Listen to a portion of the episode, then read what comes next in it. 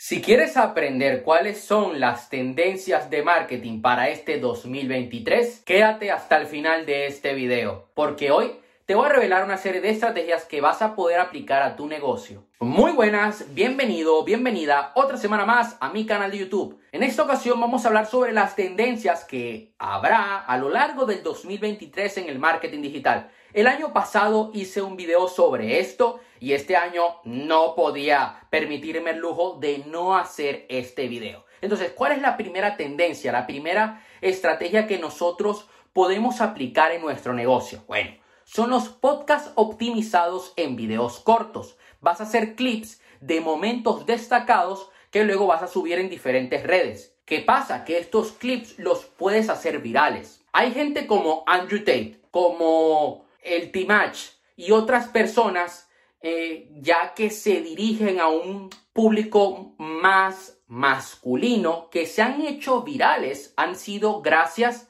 a los clips, porque la gente quiere consumir un contenido inmediato. Es como la comida chatarra. Esto es así. La gente ahora mismo no tiene mucha atención y mucho tiempo para verse un video de 10, 20 minutos. No es que dejes de hacerlo, no es que tú vas a dejar de hacer un podcast de una hora, de dos horas, sino que puedes coger momentos destacados de esa entrevista y ponerlo en tus redes sociales y generar mucho más impacto, llegar a más personas. Yo en los últimos meses he logrado crecer en TikTok, es por esto. He logrado crecer en YouTube, ha sido por los YouTube Shorts, no por los videos largos. Ah, que luego esa persona se vea un video largo, eso es otro tema. Pero no, yo no me apalancaría solamente de hacer videos cortos, sino que es una herramienta más que puede potenciar todo lo que estás haciendo y te recomiendo que comiences a implementarlo. He visto gente en el sector del fitness, en el sector de las finanzas, del emprendimiento, etcétera, que están empezando a aplicar esta estrategia. La segunda tendencia es el resurgir de Facebook Ads. Facebook Ads ha sido muy penalizada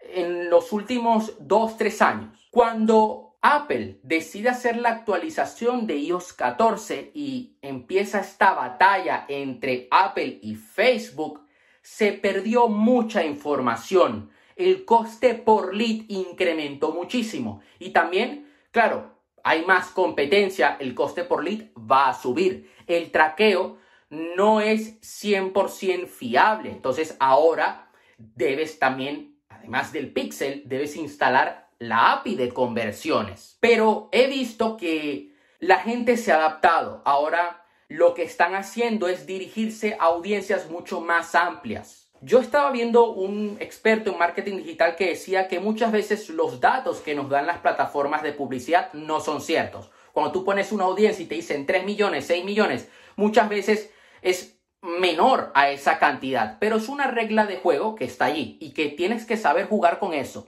Entonces, yo he estado consultando con otras personas expertas en el marketing digital, lo he comprobado en carne propia. En Facebook Ads ahora mismo se está priorizando a, a usar audiencias amplias, a usar muchos intereses, conjuntos anuncios donde tú puedas llegar a 2, 3 millones de personas yo que me dedico al sector de el desarrollo personal, del coaching, yo pongo de intereses coaching, espíritu empresarial, autoconocimiento. Cuando yo antes solamente ponía un interés o era de acotar mucho, hoy en día suelo dirigirme a audiencias más amplias y puedo conseguir un lead mucho más barato. Entonces, ¿qué pasa? Que dado a que la gente se ha comenzado a adaptar a estas nuevas reglas de juego, Facebook se está usando mucho más y lo he comprobado en los últimos meses. A lo largo del mes de enero y de lo que llevamos de mes de febrero, he visto a muchos emprendedores que están empezando a invertir de nuevo en Facebook Ads y les está yendo muy bien. Yo no usaría únicamente Facebook Ads, usaría también TikTok Ads y Google Ads. Dependiendo a qué te dediques, también puedes usar YouTube Ads. Si tienes una buena estrategia, un buen embudo de ventas, tu inversión en Facebook Ads va a ser rentable. Ahora bien, ¿cuál es la tercera tendencia? Yo esto lo comenté el año pasado y este año va a seguir cobrando fuerza, las newsletters.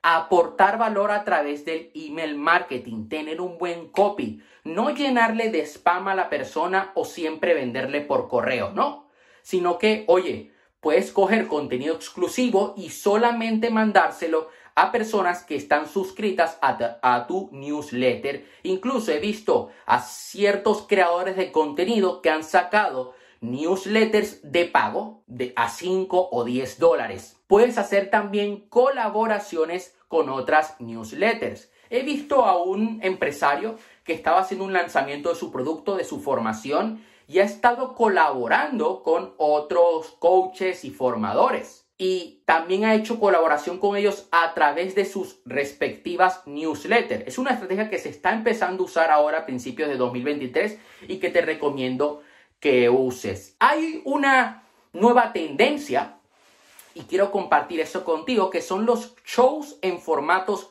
cortos. Es como si yo ahora agarro y saco un reality show online de emprendimiento, donde ayudo a desconocidos a crear su primer negocio, pero te lo hago en formato corto. Te hago cada capítulo en 2-3 minutos y te lo publico en TikTok. Esto es una tendencia que se está usando mucho en Estados Unidos y poco a poco va a ir eh, cobrando fuerza en habla hispana. También te recomiendo que lo pruebes.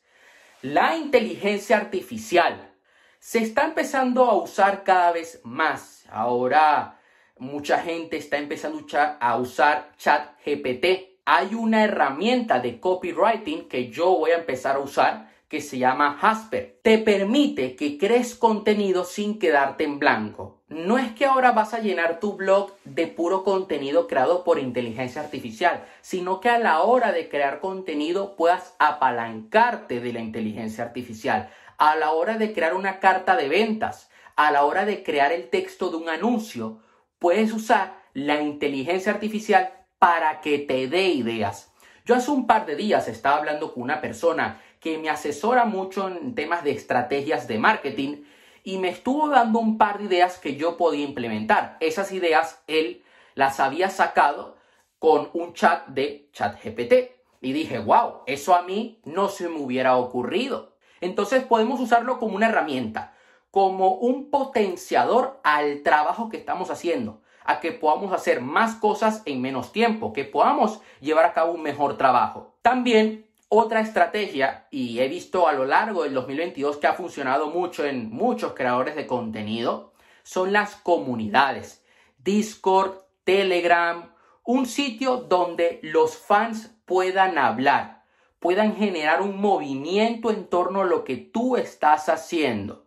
Yo he visto creadores de contenido que tienen comunidades muy grandes en Discord, también en grupos de Facebook y la gente los apoya incondicionalmente y se ayudan entre ellos, porque eso también es algo muy positivo, que la gente comienza a ayudarse entre ellos y se crea ese sentimiento de hermandad en torno al creador de contenido.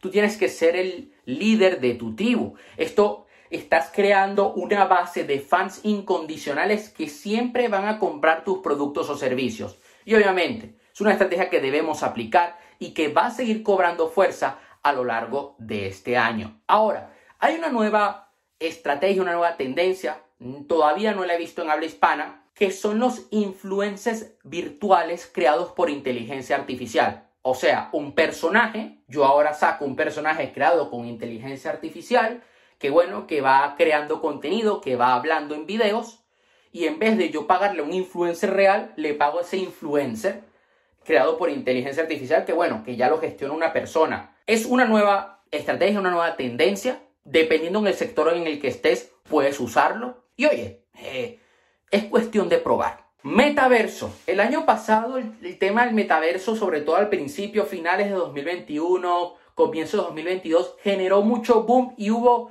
mucho humo en torno al metaverso. Es más, la tendencia fue decir que ibas a crear tu propio metaverso y la gente, wow, va a crear su propio metaverso y luego no hacían nada. Pero ahora las marcas se van a ir adentrando cada vez más. El metaverso va a ir cobrando fuerza y es algo que dentro de unos 3, 5 años va a ser una realidad y nos tendremos que mover hacia allí. El pagar publicidad dentro del metaverso va a ser una realidad. Entonces, dependiendo en el sector en el que estés, ve investigando sobre este tema, ve adentrándote poco a poco. Ahora, una tendencia que también va a estar este año es contenido por intereses. Y esto es algo que ya se lleva viendo en Instagram, en YouTube, que es que el algoritmo te muestra contenido no por la gente que sigues, sino por lo que sueles buscar, por tus intereses.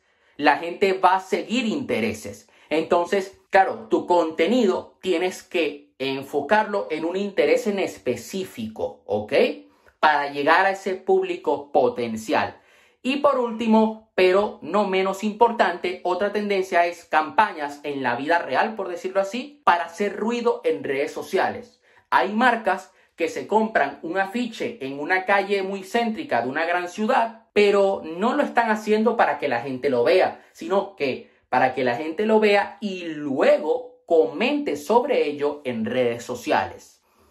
Eso sería todo por hoy. Ya sabes que cualquier duda que tengas me puedes escribir por Instagram, puedes dejar un comentario en la caja de comentarios, dale like al video, suscríbete, suscríbete al canal, activa la campanita para no perderte ningún video. Comparte este video con algún amigo tuyo que le apasione el mundo del emprendimiento digital, el mundo del marketing. Seguro que le ayudará muchísimo. Te mando un fuerte abrazo y nos vemos hasta la próxima.